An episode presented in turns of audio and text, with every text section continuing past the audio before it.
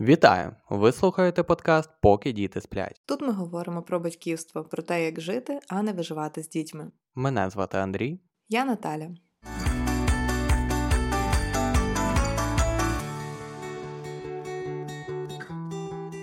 Дякуємо усім, хто доєднався до нас. Дякуємо усім, хто вже прослухав разом з нами вісім епізодів цього прекрасного подкасту, поки ваші і наші діти спали. Ми цінуємо кожного слухача і запрошуємо до прослуховування нової теми. Це вже наш дев'ятий епізод, і ми багато говорили про те, е, яких стратегій не варто обирати для виховання дітей. Ми багато говорили про е, пагубний вплив минулого, про пагубний вплив маркетингу на, на принципи, яких ми дотримуємося у вихованні дітей. Але сьогодні ми поговоримо про те, як, на нашу думку, слід виховувати дітей. Ми поділимось принципами, яких притримуємось ми в нашій сім'ї. Ми поділимось цінностями, які ми сповідуємо у зрощенні наших двох прекрасних малюків. Дякуємо вам, що ви з нами. Будемо починати. А на початку я поділюся новиною. У нас з'явився Patreon. Це платформа, яка розроблена для підтримки креаторів. І якщо ви вдячні і вам подобається те, що ми робимо, ви цінуєте нашу працю, ви можете долучитися і підтримати наш проект фінансово. Посилання в описі під даним епізодом. Один з моїх улюблених психологів е, сказав таку фразу, що виховання це стосунки, за які відповідає дорослий. І перше, що я думаю, коли я думаю про зміни, які прийшли в наше життя з появою нашого першого малюка, це те, що я часто чула фразу, що не потрібно виховувати дітей, потрібно виховувати себе. Зараз, через три роки нашого шляху батьківства, я можу сказати, що це дійсно так. що Дійсно, поки ти не зміниш себе, поки ти свої звички не переглянеш, ти не можеш дати щось сильно відмінне своїй дитині. Так, я погоджуюсь з тобою. Діти надихають і в певній мірі змушують тебе задуматися і змінити е, правильні звички, е, змінити на те, що би ти хотів передати своїй дитині, тому що вони, як губки, втягують принципи поведінки, Е, світогляд, який у тебе є, е, як ти дивишся на людей, як ти дивишся на ситуації, і вони в великій мірі це повторюють. І це вже навіть зараз з нашим. Е, майже трьохрічним сином досить яскраво видно. Він повторює багато фраз, які ми говоримо, і іноді це дуже смішно виглядає, тому що ми йому щось пояснюємо, а він потім тими самими словами ходить і розказує там бабусі, наприклад, або навіть аргументує нам е, якісь ситуації, коли він хоче довести свою правоту, він використовує наші ж слова, наші ж якісь такі нюансики, які ми говоримо йому. Ну, наприклад, сьогодні, е, коли я сидів за ноутбуком і працював, він підбіг до мене. В нього зараз такий дуже активний період е, в іграх. Е, він дуже любить бавитися своїми машинками. В нього великогабаритна техніка, він має там крани, вантажівки, смітники різні, сміттєвози, точніше. Е, ну, Улюблені це його трактори. Він іноді прокидається вночі і може тягнути мене за руку, казати, хочу бавитися своїм тракторцем. І в нас сьогодні гостює бабуся. Е, і він підбігає до мене і каже: Ходи, пограйся зі мною. Е, і бабуся каже: не відволікай тата, він зараз е, працює, давай я з тобою пограюсь. І Авель відходить від мене і каже: Знаєш, бабуся, та, тато працює, працює, тому що він е, заробляє гроші, тому що за гроші потрібно е, купляти їжу і все інше купляти, тому от він працює. ну, Це якраз те, що ми йому пояснюємо, коли він е, каже: А чого ти не бавишся зі мною, чому ти їдеш кудись на, на роботу? Так, батьківство це нереальний зріст особистісний. Ми це пережили на своєму досвіді. Андрій, як, якби треба було описати двома словами, то як би ти назвав нашу стратегію виховання? Двома словами. Ну, напевно, це час, перше слово, тому що ми вділяємо справді свідомо, ми вділяємо дуже багато часу дітям, і ми не стараємося їх е, позбутися, кудись віддати. Е, ми іноді хочеться, тому що потрібно десь відпочити або зробити якісь справи, але ми ставимо їх в пріоритет. І друге слово це, напевно, повага, тому що ну, ми поважливо ставимося до них як до особистостей. Ми ставимо їх в певній мірі за рівних, просто ми розуміємо, що вони ще не є свідомими і сформованими особистостями, але ми поважаємо той рівень, на якому вони зараз знаходяться. Угу. Я погоджуюсь з тобою. Це дійсно відповідає нашим цінностям. Якби я описувала двома словами, я б, напевно, обрала а, любов і природність. Розумію, що а, кожен з вас, наших слухачів, хто вже є батьками, я знаю, просто знаю це, що ви неймовірно любите своїх дітей, так само, як і ми. І я розумію, що коли ми обираємо шлях, який стоїть в своїх коренях, в своїй основі на любові, попри все, тоді це теж це та сила, яка допомагає приймати нам мудрі рішення в маленьких і великих ситуаціях, які виникають. І друге, це природність. Е, напевно, напевно, наша стратегія виховання в природності полягає в тому, щоб не забороняти, не обмежувати зайвий раз дитину, а просто слідувати за нею, за тими віковими особливостями, за тим бажанням пізнавати світ, яке стає все сильніше і бурхливіше з кожним новим місяцем. І просто не перешкоджати цьому, не перешкоджати тій природній зацікавленості, тому природньому ентузіазму, пробувати, пробувати свої сили, пробувати нову їжу, пробувати пробувати кудись залазити, пробувати, як щось працює. Так, це просто така підтримка того природнього і закладеного, що є в дитині. Погоджуюсь. Знаєш, я коли готувався до епізоду, то е, читав визначення, які бувають типи виховання, і думаю, нам найбільше підходить демократичний е, стиль виховання. Я найбільше схожостей знайшов саме Е, в такому визначенні. Не заглиблюючись е, у визначення, е, що таке демократичний стиль, перше, що співпадає з нього, це обговорення з дитиною. Це принцип, який ми притримуємося з дуже раннього віку дітей, коли вони вже починають проявляти якісь особисті інтереси, особисті вподобання і навпаки, що, що їм не подобається. І в моменти, коли дитині не подобається, е, ми не очікуємо від неї якоїсь е, повної покори, е, що беззаперечно вона має слухати те, що ми їй скажемо.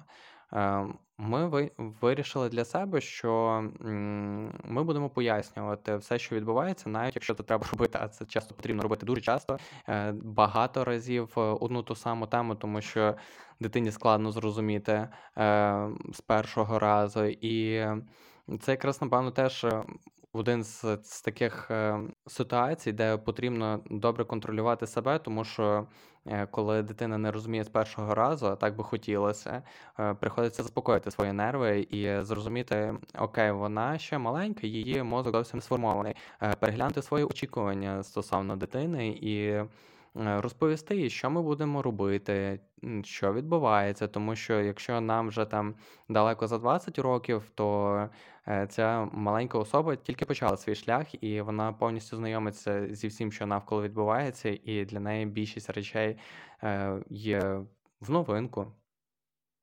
Насправді, в цьому моменті, який ти кажеш, про те, що часто потрібно повторювати, я ловлю себе на думці, що мені не просто дається оце повторення з такою самою інтонацією. Тобто кожен наступний раз, коли мені потрібно одну і ту саму інформацію повторити дитині, тому що е, вона там не розуміє мене або не чує. Я розумію, що хочеться піднімати градус, і дуже важко притримуватись оцієї поважливої лагідної інтонації. Тобто на другий, третій раз вже хочеться рякнути. Я розумію, що це, е, це не те, що допоможе дитині почути тебе. Також цієї теми стосується обговорення подій, які будуть відбуватися. Наприклад, якщо ми плануємо поїздку до лікаря, то ми е, не маємо на меті обманювати нашу дитину і задурювати тим, що ми кудись йдемо гуляти, і якось тишком нишком пронести її е, в кабінет до лікаря, а потім е, силоміць тримати, поки там дитину будуть оглядати. Е, Хоча це складно, насправді складно себе налаштувати, складно е, бути відвертим про це з дитиною, але це те, що на мою думку, допомагає е, дитині будувати правильне розуміння е, світу, коли тебе батьки, які опікуються про тебе, вони намагаються е, запхати в тебе в якусь таку. Гарну картинку обману, що все буде добре, і тут несподівано з'являється лікар, якого ти не дуже маєш бажання пускати десь розглядати твій рот там, чи щоб слухали його. І це підриває довіру до батьків, як на мене. Тому ми вирішили з Наталією, що ми будемо, як би там не було складно потім вмовити е, Авеля сісти в машину, але ми будемо завчасно підготовлювати до якоїсь події. І що для нас гарно спрацювало, що ми почали е, говорити про такі події в е, позитивному руслі. Тобто ми не лякаємо ніколи лікарем, що якщо не будеш чистити зуби, то тебе будуть боліти зуби, і ми підемо до лікаря, або там будеш нечемний, е, не будеш ем, лікуватися, там запсикати носа, коли тебе е, якийсь закладений ніс, то тобі буде дуже погано і попадеш до лікаря, будеш робити уколи. Тому що, якщо думати наперед, то звісно, що такі дії вони дійсно почнуть все більше і більше сприйматися дитиною як щось негативне і щось страшне, тому що ми цим ну навмисне лякаємо. Е, натомість ми стараємося говорити, що. А ми їдемо до лікаря. Е, це хороші люди, це люди, які е, знають, як зробити нам краще, як е, полікувати нас, щоб наше тіло добре себе почувало. Іноді там може щось боліти, якщо ми їдемо аналіз, наприклад, здавати. Ми його завчасно готуємо, але заспокоїмо, кажемо, що ми будемо поруч, що все буде в порядку. І здебільшого, напевно, до двох років, включно, навіть трошки далі, це працювало чудово. Іноді зараз йому складно налаштуватись, тому що він проходить е, якийсь новий етап е, усвідомлення реальності, і йому буває складно е, вже в самого лікаря дати послухати чи показати, що в нього в роті робиться. Це вимагає іноді більше часу, аби поспілкуватися з ним і налаштувати його на огляд. Гаразд. Якщо ви обирати щось одне. Ми більше за те, щоб іти книжковими методами, стратегіями, чи більше притримуємось інтуїтивного батьківства, як гадаєш? Ну, я думаю, що більше книжковими методами ми йдемо, але інтуїція допомагає нам вибрати правильні книги. Я для себе, напевно, ідентифікувала як виховання серцем шлях, який ми обираємо. Е, і дійсно, ти правий, це серце допомагає нам е, обрати потрібні книги. Хоча насправді я переконана, що якщо б не було якогось суспільного тиску, і якщо б не було якихось шкідливих книг, шкідливих порад літератури, я думаю, що народжуючи дитину, інтуїтивно ми, в принципі, здатні найкраще подбати про свою дитину. Ми, в принципі, здатні е, мудро, так якось усвідомлено і чутливо по відношенню до дитини приймати рішення. Але так як ми живемо в певному соціумі, ми живемо в якихось стандартах, е, яким світ хоче, щоб ми відповідали, е, він створює певний тиск на нас, як молодих батьків, дає якусь кількість порад, дає якусь кількість. Е, норм в деякій мірі правдивий, в деякій мірі вигаданих. І кожен з батьків, я думаю, відчуває на собі е, певного рівня тиск, що дитина повинна ось так їсти, ось так спати, стільки часу там гуляти на вулиці і так далі. Безкінечний список що дитина повинна. Але ми для себе зрозуміли і прийняли той факт, що дитина, в принципі, нікому нічого не повинна. Е, І це наш вибір як батьків народжувати дітей. Це Вони нас про це не просили. Це наш вибір, відповідно, ми за нього відповідальні і в повній мірі е, з усім усвідомленням повинні підходити до е, цього шляху, який ми обираємо. Якщо говорити про книги і літературу, я дуже підбадьорюю майбутніх батьків, тих, хто хоче мати дітей, або тих, хто готується стати батьками, або тих, навіть в кого вже є діти, читати книги. Це корисно в жодному випадку. Ми не заперечуємо їхню користь, їхню актуальність. Але від себе я б виокремила такі принципи, за якими варто обирати ці книги, для того, щоб вони були допоміжними і дійсно не створювали якогось додаткового зайвого тиску на батьків. Це обирати ті книги, які не створюють нереалістичних очікувань від дитини. Це е, ті книги, які пояснюють фізіологію дитини, е, книги, які розповідають про емоційний інтелект дитини, книги, які е, пояснюють нам етапи розвитку дитини і особливості кожного з етапів. Тому що для мене, наприклад, е, дуже допомічним було те, коли я читаю щось, я розумію, окей, в півтора роки дитина може поводитися так і так. Вона може дивитися мені прямо в очі і робити те, що я прошу її не робити, і це нормально, тому що от на цьому етапі і далі пояснюється, чому відбувається так, а не інакше. Це допомагає мені прийняти цю ситуацію і не очікувати чогось нереального, не очікувати чогось захмарного від свого півторарічного малюка. І е, такого роду книги вони насправді є дуже помічними. Коли ти ознайомлений з з цими особливостями зростання дитини, з особливостями того, як думає дитина, чому вона робить те, що вона робить, це допомагає просто прийняти цю ситуацію. Можливо, такі книги не дадуть відповідь, як там ідеально діяти, як там завжди правильно реагувати, але рівень стресу. Для мене, наприклад, як для мами, це сильно знижує, коли я розумію, що це нормальна поведінка для дитини.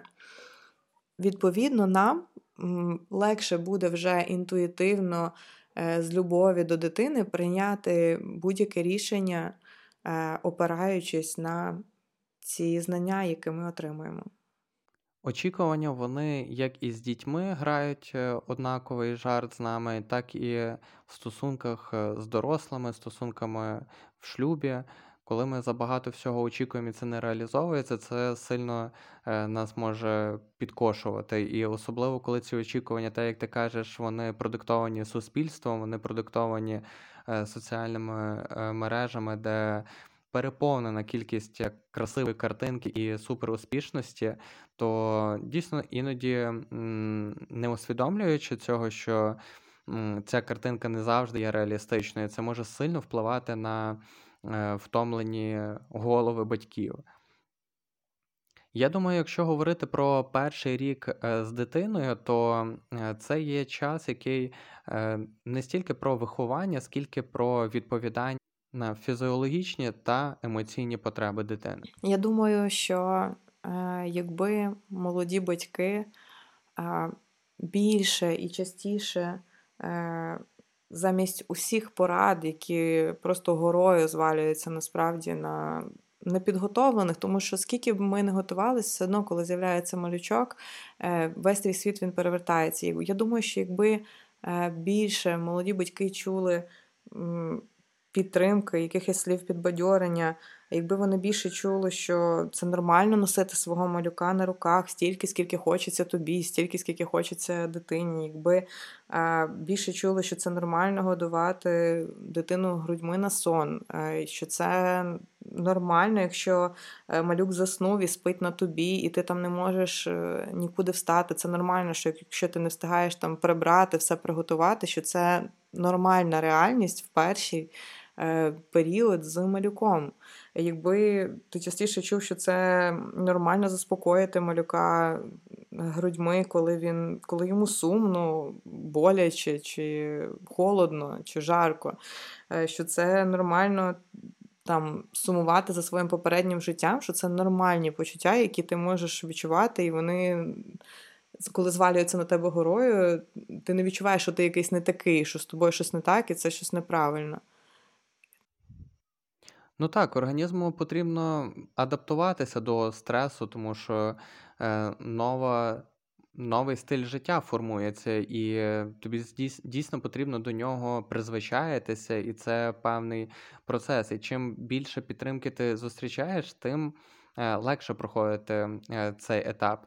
Е, ми недавно з тобою е, читали сторіс одної з мам, і вона дуже влучно там розповіла про день, який вони прожили з чоловіком. І в них одна дитина, і вони розділили обов'язки е, на конкретний цей день. Ми не знаємо, як в них там зазвичай є, але вони Більшість побуту розділили на двох, і чоловік багато часу провів з сином, е, а вона ходила і за продуктами, е, робила чуть-чуть роботи, е, шматочок своєї, і якісь справи по дому. Частину велику справу по дому зробив її чоловік, помив посуд, прибрав вітальню, поки вона була в магазині. Тобто е, вони, розділивши на двох е, ці обов'язки, все рівно не зробили е, якусь колосальну кількість справ, яку іноді можна зустріти як шаблон справді правильної. Мами,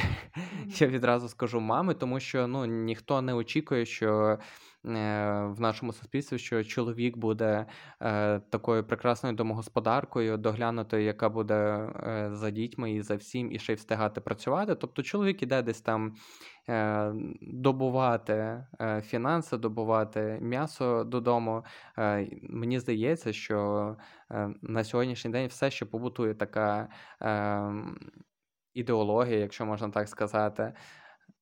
А жінка вона е, стикається з дуже великою кількістю очікувань. Ти правий, і знаєш, ті методи, яких ми притримуємось, ті цінності, які ми маємо зараз в нашій сім'ї з нашими малюками. Можливо, дійсно, я більше про це десь читала, більше якоїсь е, конкретної літератури про цю тему, але я хочу сказати, що е, ці цінності, які в нас є, які в нас сформувались, це все завдяки тобі. Тому що насправді, якби ти не був тією опорою і підтримкою, коли в нас з'явився перший малюк, нічого б цього не було. Якби ти е, не брав на себе відповідальність, коли я втомилась, якби ти перші дні перші тижні, коли мене виписали з пологу, не готував для нас перед роботою якусь їжу, не дбав, щоб я просто могла відпочивати і налагоджувати грудне вигодовування, якби я не могла. Просто бути в постійному контакті з малюком, тому що мені було потрібно більше більше опікуватись побутом через якісь там твої очікування. чи... Та, якби ти цього не робив, якби ти це не брав на себе, нічого б цього не було.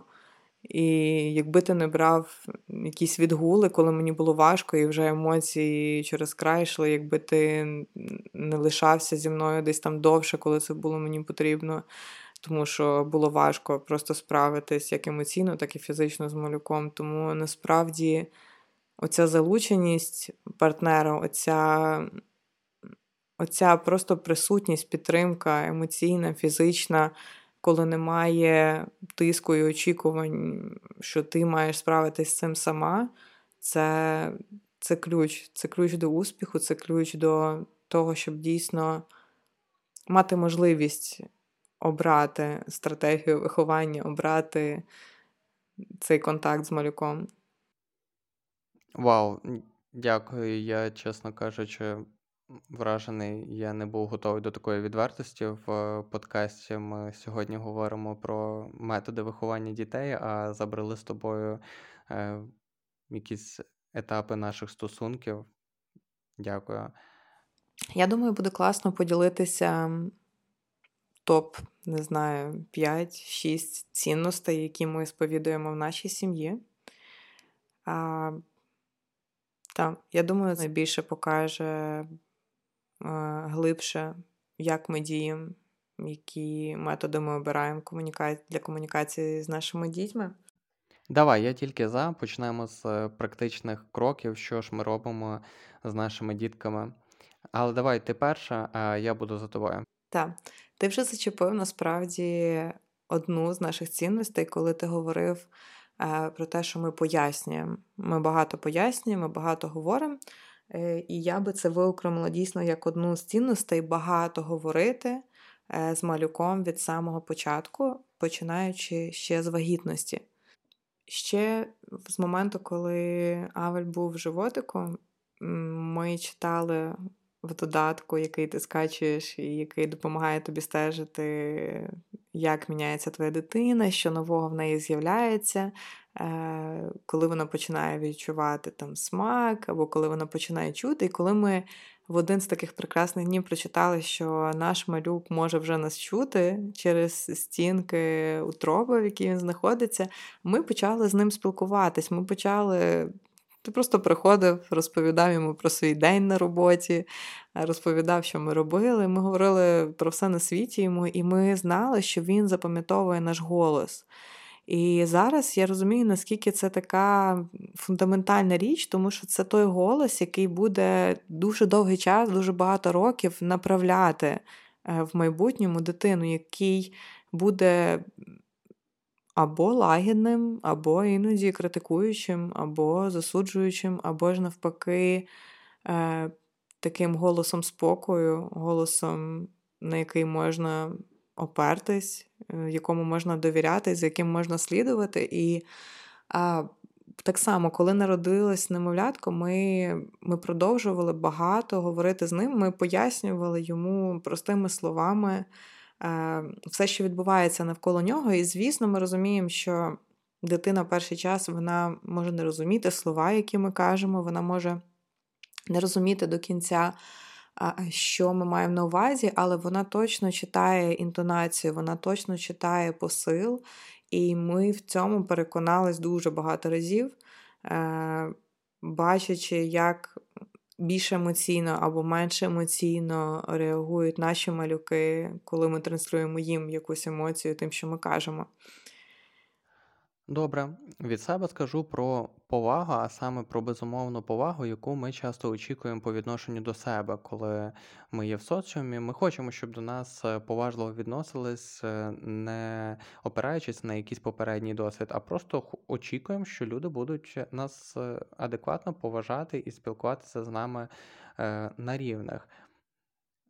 Але іноді ми так не сприймаємо дітей і можемо думати, що вони якісь інші і не заслуговують цієї поваги, е, тому що вони ще недостатньо зрілі. Е, ми прийняли для себе рішення е, з повагою ставитися до дітей, до їхніх потреб, до їхніх емоцій, щоб там не було. Наприклад,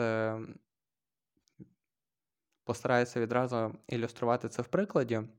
Ми виїхали з дому і проїхали вже Е, декілька хвилин, і син почав дуже сильно плакати, що він забув свій улюблений трактор вдома. І мені здається, в даний момент дуже складно дорослій людині е, взяти себе в руки і проявити повагу в цій ситуації до е, малюка, тому що ти не вважаєш цим важливим. Ти думаєш. Що трактор, іграшка це не є важливо, дитина може побавитись чимось іншим, і тебе є якісь важливіші справи, і ти більше думаєш про себе, що тобі потрібно кудись їхати і щось робити. Е, але я взяв себе в руки і зрозумів, що.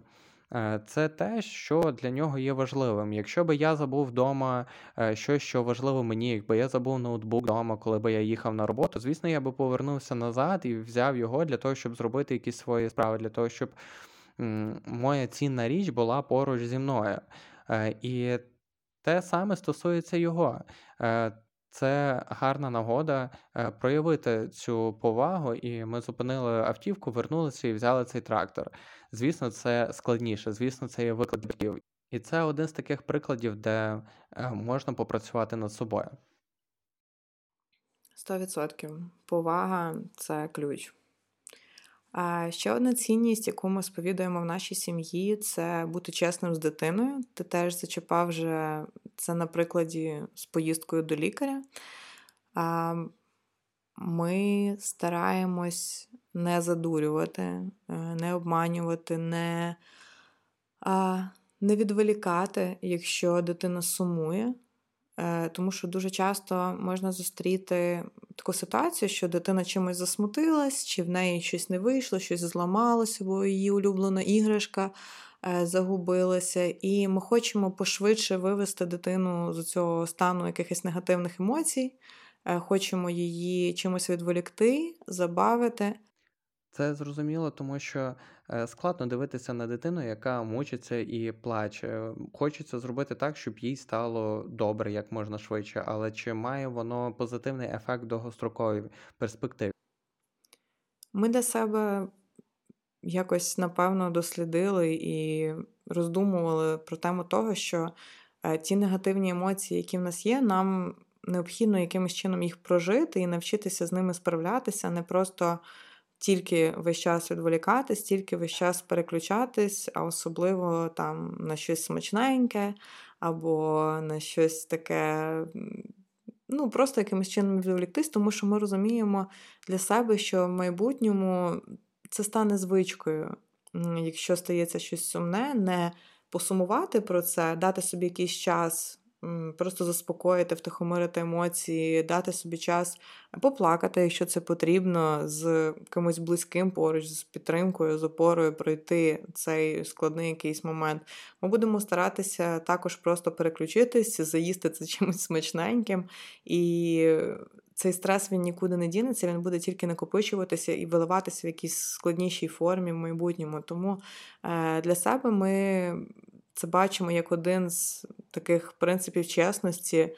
Е, дозволити дитині чесно прожити ті емоції, звісно, не на самоті, а з нашою підтримкою. Тобто ми розуміємо, що ми стараємось бути поруч, стати цим надійним плечем, е, стати тим, хто зможе прийняти, обійняти, е, дозволити поплакати, і, можливо, запропонує якусь альтернативу або якийсь вихід уже після того, як дитина візьме цей час, який їй потрібен для того, щоб посумувати.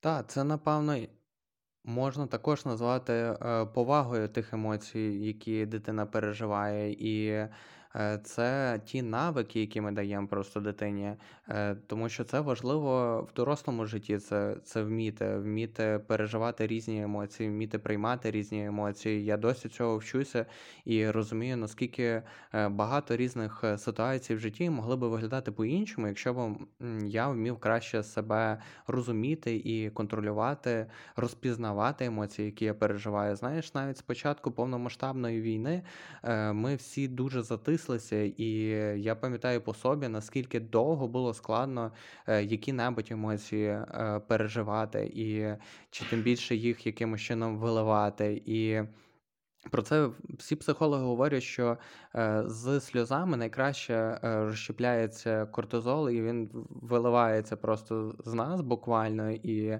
тебе відразу попускає. Е, шкода, що в суспільстві колись були такі думки про те, що плакати не можна, чи хлопчикам плакати не можна, тому що цей стрес, цей, ці гормони, які руйнують всередині організм, вони нікуди не діваються, на жаль. Тому затискати це абсолютно не вихід. А навчитися плакати, навчитися е, приймати ці ситуації це шлях до того, щоб е, прожити і проходити далі е, на наступний етап життя. А Ще одна цінність, яку ми сповідуємо в нашій сім'ї, це свобода пізнавати світ. Е, знаєш, для мене цей пункт він надважливий, але він досить складний для мене особисто, тому що, читаючи про це, про те, наскільки для дитини важливо підготовлене середовище. Ми говорили трошки більше про це в одному з попередніх епізодів нашого подкасту. Ми запрошували експерта, педагога е, з Монтесорі виховання, з Монтесорі принципів, і ми говорили там про правильну організацію е, середовища для малюка, для того, щоб він дійсно міг розвиватися і вільно пізнавати світ. Якщо ви ще не слухали цей епізод, обов'язково прослухайте там дуже багато корисного і цікавого. І е, це той пункт, який потребував досить такого непростого і тривалого осмислення для мене. Цей пункт потребував дійсно внутрішньої роботи над собою, тому що насправді за день е, такому малючку, якому вже там від року і вище, ми дуже багато разів кажемо ні, не можна, е, туди не лізь, те не роби. І коли я більше почала про це десь читати, десь помічати це навіть просто сама за собою, я почала собі ставити питання і зупиняти в ці моменти: а чому не можна? А чому ні? Чому не можна спробувати залізти туди? І, Або там спробувати зробити там самому налити з чашечки, або там спробувати понести цю це горнятко е, самій. Чому ні? І часто відповідь є те, що я просто не хочу потім прибирати, якщо не вийде, я не довіряю малюку, я думаю, що він не справиться. І я розумію, наскільки сильно це обмежує, наскільки сильно це забороняє дитині просто елементарно пробувати свої здібності в чомусь новому, е, здобувати якісь нові навики, пізнавати світ через помилки, через падіння, через пролиту воду. Е, яку потім потрібно витерти, але насправді малюк з радістю, якщо ти даш йому губку, він витре сам за собою цю воду. І цей пункт, він, мені здається, надважливим, в принципі, на протязі всього дитинства дитини.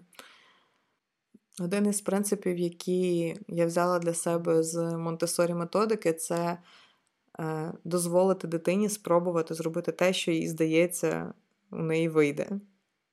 І це не завжди означає, що в неї точно вийде, але для себе я ставлю задачу дозволити їй спробувати це. Знаєш, для мене це один з таких найбільших страхів взагалі, е, щоб наші діти вони були замкнені в такій безпечній бульбашці протягом е, свого життя. Для мене зрозуміло, чому багато хто цього притримується, чому багато хто е, має таку гіперопіку над дітками. Бо ставши батькам, батьками, ми теж бачимо е, більш радикально, більш свідомо, зріло, які небезпеки оточують кожного з нас. І коли е, ми є дітьми, я думаю, кожен себе пам'ятає, коли ми десь ображаємося на своїх батьків і думаємо, ні, я так точно робити не буду. Я своїм дітям буду дозволяти до 12 години там ночі гуляти десь. Я там буду раніше відпускати їх десь в центр далеко гуляти з друзями, ну і так далі. і так далі. Багато всіх цих. Е, як я буду робити. І зараз, коли ми стали е, вже самі батьками, ми розуміємо, що відповідальність е, за діток вона на наших плечах, і коли ми щось дозволяємо, то ми будемо наслідки Е, пожинати разом з дитиною. Ми не хочемо лишати її на самоті е, в тій ситуації, яка може скластися з нею. Але з іншої сторони є адекватні межі ризиків, які е, необхідні для дитини, на мою думку. І знаєш, для мене. Це просто найбільше, напевно, бажання е, життя це дати діткам максимально різноманітний досвід життя, тому що наш світ він є неймовірно яскравим, неймовірно цікавим, і водночас він є дуже складним, тому що є дуже багато важких запитань, є багато труднощів глобальних, які є. І чим довше ми тримаємо цю дитину е, в тій бульбашці, тим складніше е, в майбутньому їй буде адаптуватися до тих реалій, які є насправді в житті. А рано чи пізно все рівно ця бульбашка лопне, тому що ми, як батьки, ну не в змозі е, все життя опікувати дитину і е, під, підставляти подушки їй е, на кожному кроці. Знаєш, я сьогодні бачив класний рілс е, про батьків, е, де чоловік розповідає, що спочатку дитина вчиться перевертатись, потім вона навчається повзати, тут вона вже ходить, стрибає, і на моменті, коли вона піднімає свої руки, ноги і починає на щось викарабкуватись, кудись вилазити, ми вже часто підбігаємо як батьки і кажемо там стоп, не можна, куди ти поліз, типу, не лізь туди, там можеш впасти. Е, але і на попередніх етапах дитина також падала. І е, не зупиняючись, маючи оце бажання продовжувати, повторювати не до саме, вона навчилася і перейшла на наступний крок. Якби там дитинка не помилялася ходячи, е, і якщо б вона перший раз е, буцнулась на попу після того, коли зробила свої перші кроки, і ми їй сказали, ну ну не ставай на ножки, то ну всім нам зрозуміло, що дитина би не навчилася ходити. І це гарна ілюстрація про те, що не забороняючи їй вилазити, але даючи це е, можливість зробити в безпечному місці під наглядом батьків, дитина може освоїти цей навик, вона може краще володіти своїм тілом і і навчитися кудись вилазити, укріпляти свої м'язи. А потім, коли вона вже кудись вилізе, їй потрібно або злізти, або зістрибнути. І знову ж таки, якщо ми будемо говорити не стрибай, це не навчить дитину правильно приземлятися, і там чоловік стрибає і каже: якщо вона практикується це робити, то вона освоїть, як приземлитися і м'яко зробити ковирок для того, щоб не нашкодити своєму організму. Тому, знаєш, я думаю, що для нас і для мене це ціль е, така на життя допомогти нашим дітям. Е, Справді отримати різноманітний досвід. Я не хочу, щоб вони е, були замкнуті в якусь вузьку колію, яка Е, передбачає конкретні кроки по житті і ніяк. Ми вже заздалегідь спланували. Так, тим більше, якщо які ми заздалегідь спланували. Це, це, до речі, гарна ремарка, яку ти даєш е, зараз. Я я не хочу на неї витрачати час, але коротко скажу, що мені буде складно, тому що мені хочеться все-таки допомогти дітям е, певні сфери, е, особливо активно там дослідити. Я не знаю, як я буду дивитись на те, коли дитина е, обере якийсь досвід, там використовувати час на якийсь досвід, який я вважаю абсолютно там незначущим або витратою часу. Е, це вже інша тема, але я більше про те, що я хочу дітей заохочувати до різноманітної діяльності. Е, як зараз, коли їм е, два роки, там плюс-мінус середні два роки, я хочу, щоб вони е, максимально бавилися, щоб вони досліджували природу, яка вона є навколо нас, для того, щоб вони розуміли, які є фактури, температури, все, що вони наразі ще не знають, щоб вони з цим познайомилися. Тому ми не забороняємо авелю лізти в болото, ми гуляємо в любу погоду е, і стараємося виходити як і в місто ходити і розглядати різну архітектуру, так і ходити е, по селу чи по лісі і розглядати, як ростуть дерева. Знаєш, те, що ти говорив, наштовхнуло мене е, на думку, чим я точно б хотіла поділитися в сьогоднішньому епізоді, це е, правила. Які ж у нас все ж таки в сім'ї є правила, чи є в нас якісь заборони, і е, базові правила поведінки, які, е, яких ми хочемо е, навчити, е, а цих правил не повинно бути багато, тому що коли правил багато, вони просто не запам'ятовуються дитиною і ігноруються. І перше з цих правил це бути в безпеці, і дійсно тут відповідальність, як ти казав, лежить на дорослих. Е, вміти оцінити, де дійсно є реальна небезпека, а де є невеличка доля ризику, яка необхідна для того, щоб дитина сама навчилася в майбутньому оцінювати ці невеличкі ризики. Е, є велика різниця між загрозою для життя і маленькою подряпиною, тому що дитинка може десь там не переступити бордюрчик чи не перелізти пеньок. Тобто це велика різниця. І правило бути в безпеці, воно більше стосується для нас, як батьків, контролювати жорсткі небезпеки, а решта дозволяти ці невеличкі ризики в житті дитини. А друге, це бути добрим. Можливо, це дивне правило, але що воно за собою несе, це поважати інших людей, поважати одне одного в сім'ї і поважати одне одного е, просто в суспільстві. Е, Це означає, що якщо е, дитина поводиться якось е, неповажливо. Наприклад, дитина хоче там, не знаю, плюнути на іншу дитину або там вдарити когось на майданчику. Е, це ті червоні стопи для нашої сім'ї, де ми просто зупиняємо таку діяльність, фізично просто забираємо дитину від іншої дитини для того, щоб вона е, не могла завдати якоїсь серйозної шкоди або ну, зробити щось таке дуже неприємне. Тобто ми пробуємо спочатку словесно це зупинити, там так буде неприємно для іншої дитини, не роби. Якщо там це не працює, то просто ми забираємо і відходимо там трошки далі. І третє це. Е, Правило, яке в нас є, це нести відповідальність за свої дії. Тобто, якщо ти щось розлив, потрібно витерти, якщо ти розкидав іграшки, потрібно прибрати. Звісно, в ньому є певна гнучкість в тому, що ми готові допомогти це зробити. Ми, Якщо ти там втомився, ми можемо там сходити, принести тобі тряпку або будь-яка інша допомога, вона є з нашого боку, але ми вчимо такої відповідальності за якісь речі, щось розбилося або зламалося, потрібно це викинути і так далі. і так далі.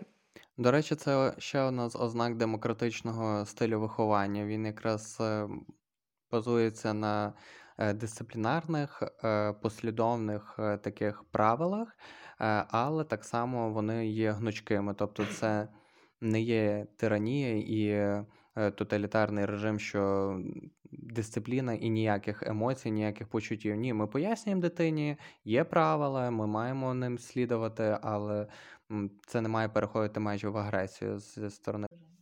Знаєш, і мене наштовхують твої слова на е, ще одну важливу тему, е, про яку ми хочемо сказати, що ми не застосовуємо жодних покарань, тому що саме в цій е, ситуації, коли є правила і є непослух правилам, то можна подумати про якісь покарання, але ми для себе не розглядаємо такий варіант. Ми не караємо дитину в жодному разі фізично, е, ми не даємо ніяких стосанів, ми не б'ємо її по попі, по руках, не, не стукаємо, не відпихаємо її, і жодну таку агресію ми не робимо. Ми про це розповідали вже е, в попередніх епізодах. Е, ми вважаємо, що це є агресивно, це несправедливо, це є неправильно і це виховує дитину з розумінням того, що.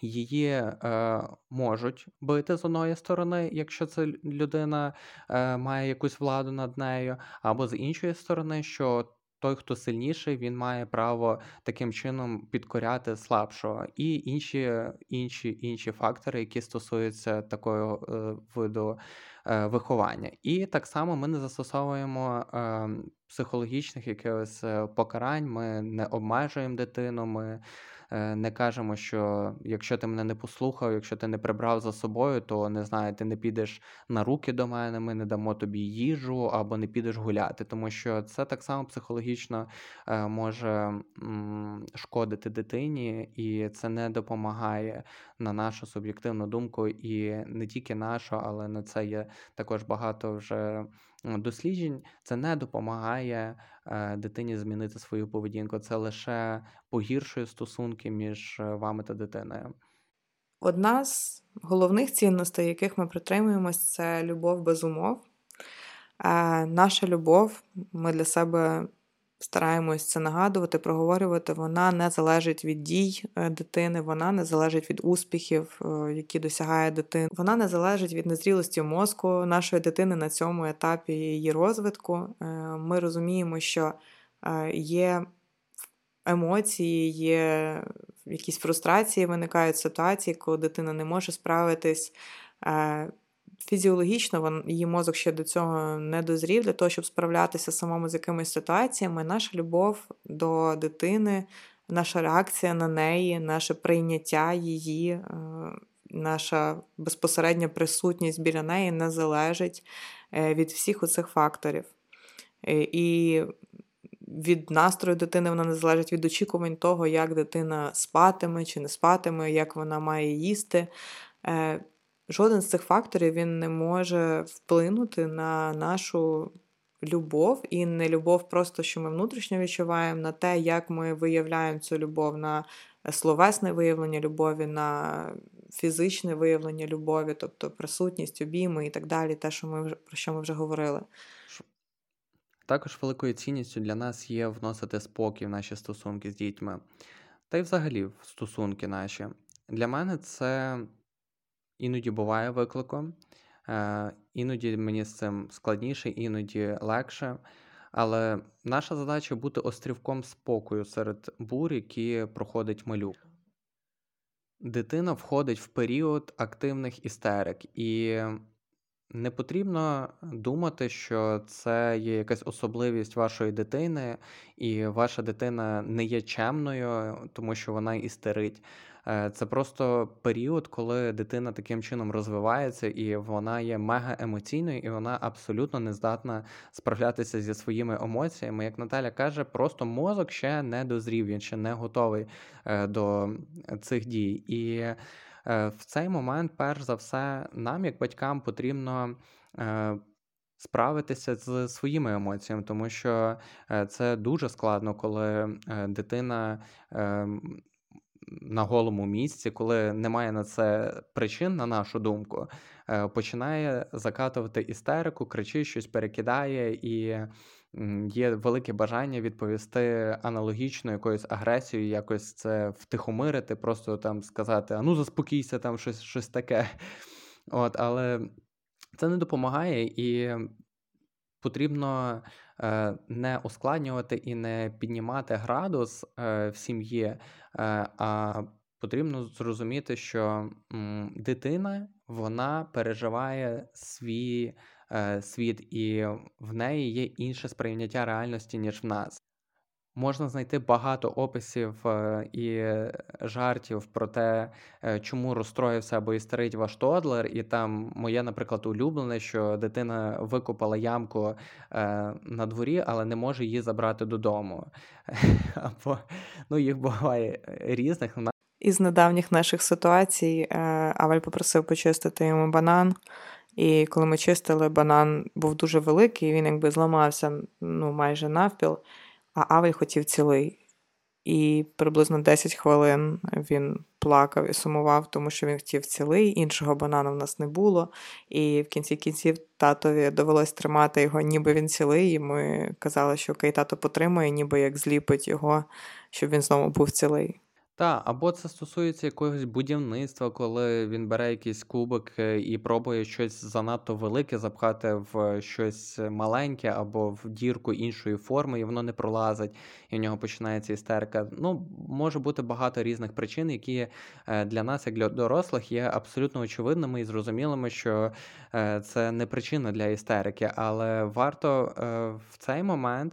Ем, відкинути свої очікування і зрозуміти, що для нього це весь всесвіт, це те, як дитина сприймає світ. Для нього це справжні емоції. Це те саме, якби ми е, переживали якусь дуже сильну емоцію в нашому житті, якби там не знаю, якась дорогоцінна наша річ, телефон, який ми там недавно тільки купили, або нам хтось подарував, якийсь хороший, якісний там е, останній телефон, який падає на бруківку і розбивається екран.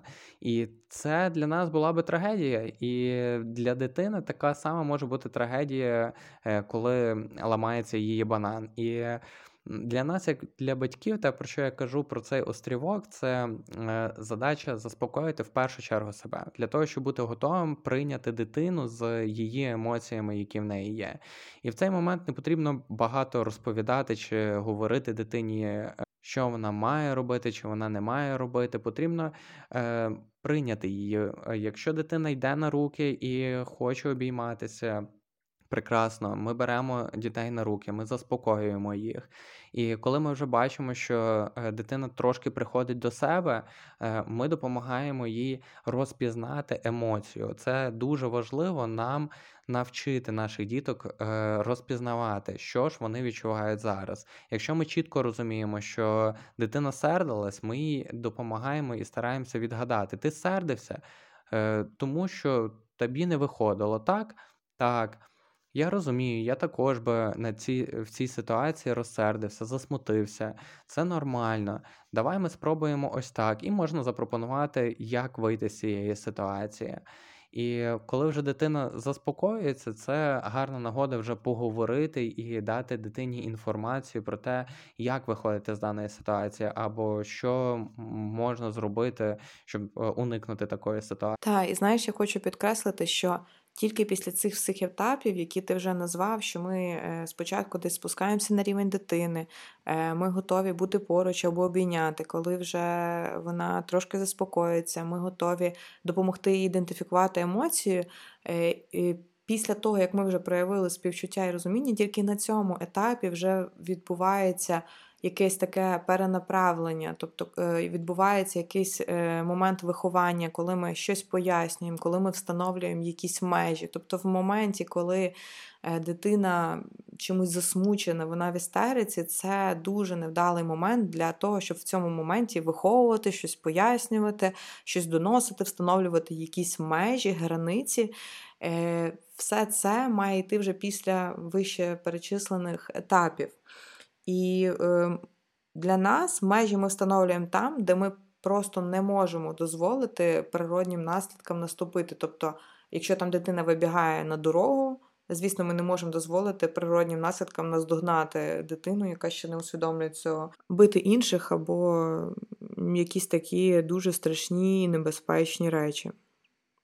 Тому менше слів, більше прийняття, е, допомогти дитині зрозуміти, що вона відчуває, і вже тоді перенаправляти цю енергію, ці емоції в якесь інше конструктивне рішення, яке підійде для вашої сім'ї. Знаєш, буває складно збавляти градус, особливо коли ми втомлені, особливо коли е, істерика за істерикою не припиняється. Е, по-перше, варто бути уважним і дивитися, що ж спричиняє істериків дітей, тому що ми, як батьки, можемо е, передбачити дуже багато ситуацій і грати на випередження і просто не допускати цих істерик. Якщо ми знаємо, що наш син е, не сприймає там розрізаного банана, що йому потрібен цілий банан.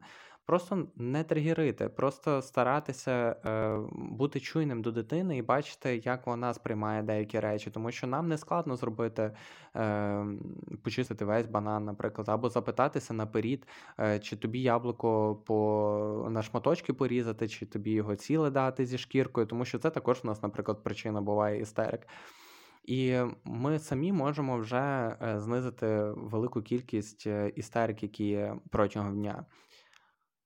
І друге, це е, підіймання градуса, яке в нашій ситуації, наприклад, завжди е, супроводжується ще більшим спротивом з сторони дитини. І е, допоки я не беру себе в руки і не заспокоюся, і не допомагаю йому заспокоїтися, доти він буде ще більше розкочегарюватися і все більш істерити і і поводитися так гучно і емоційно, е, допоки я не, не заспокоююсь.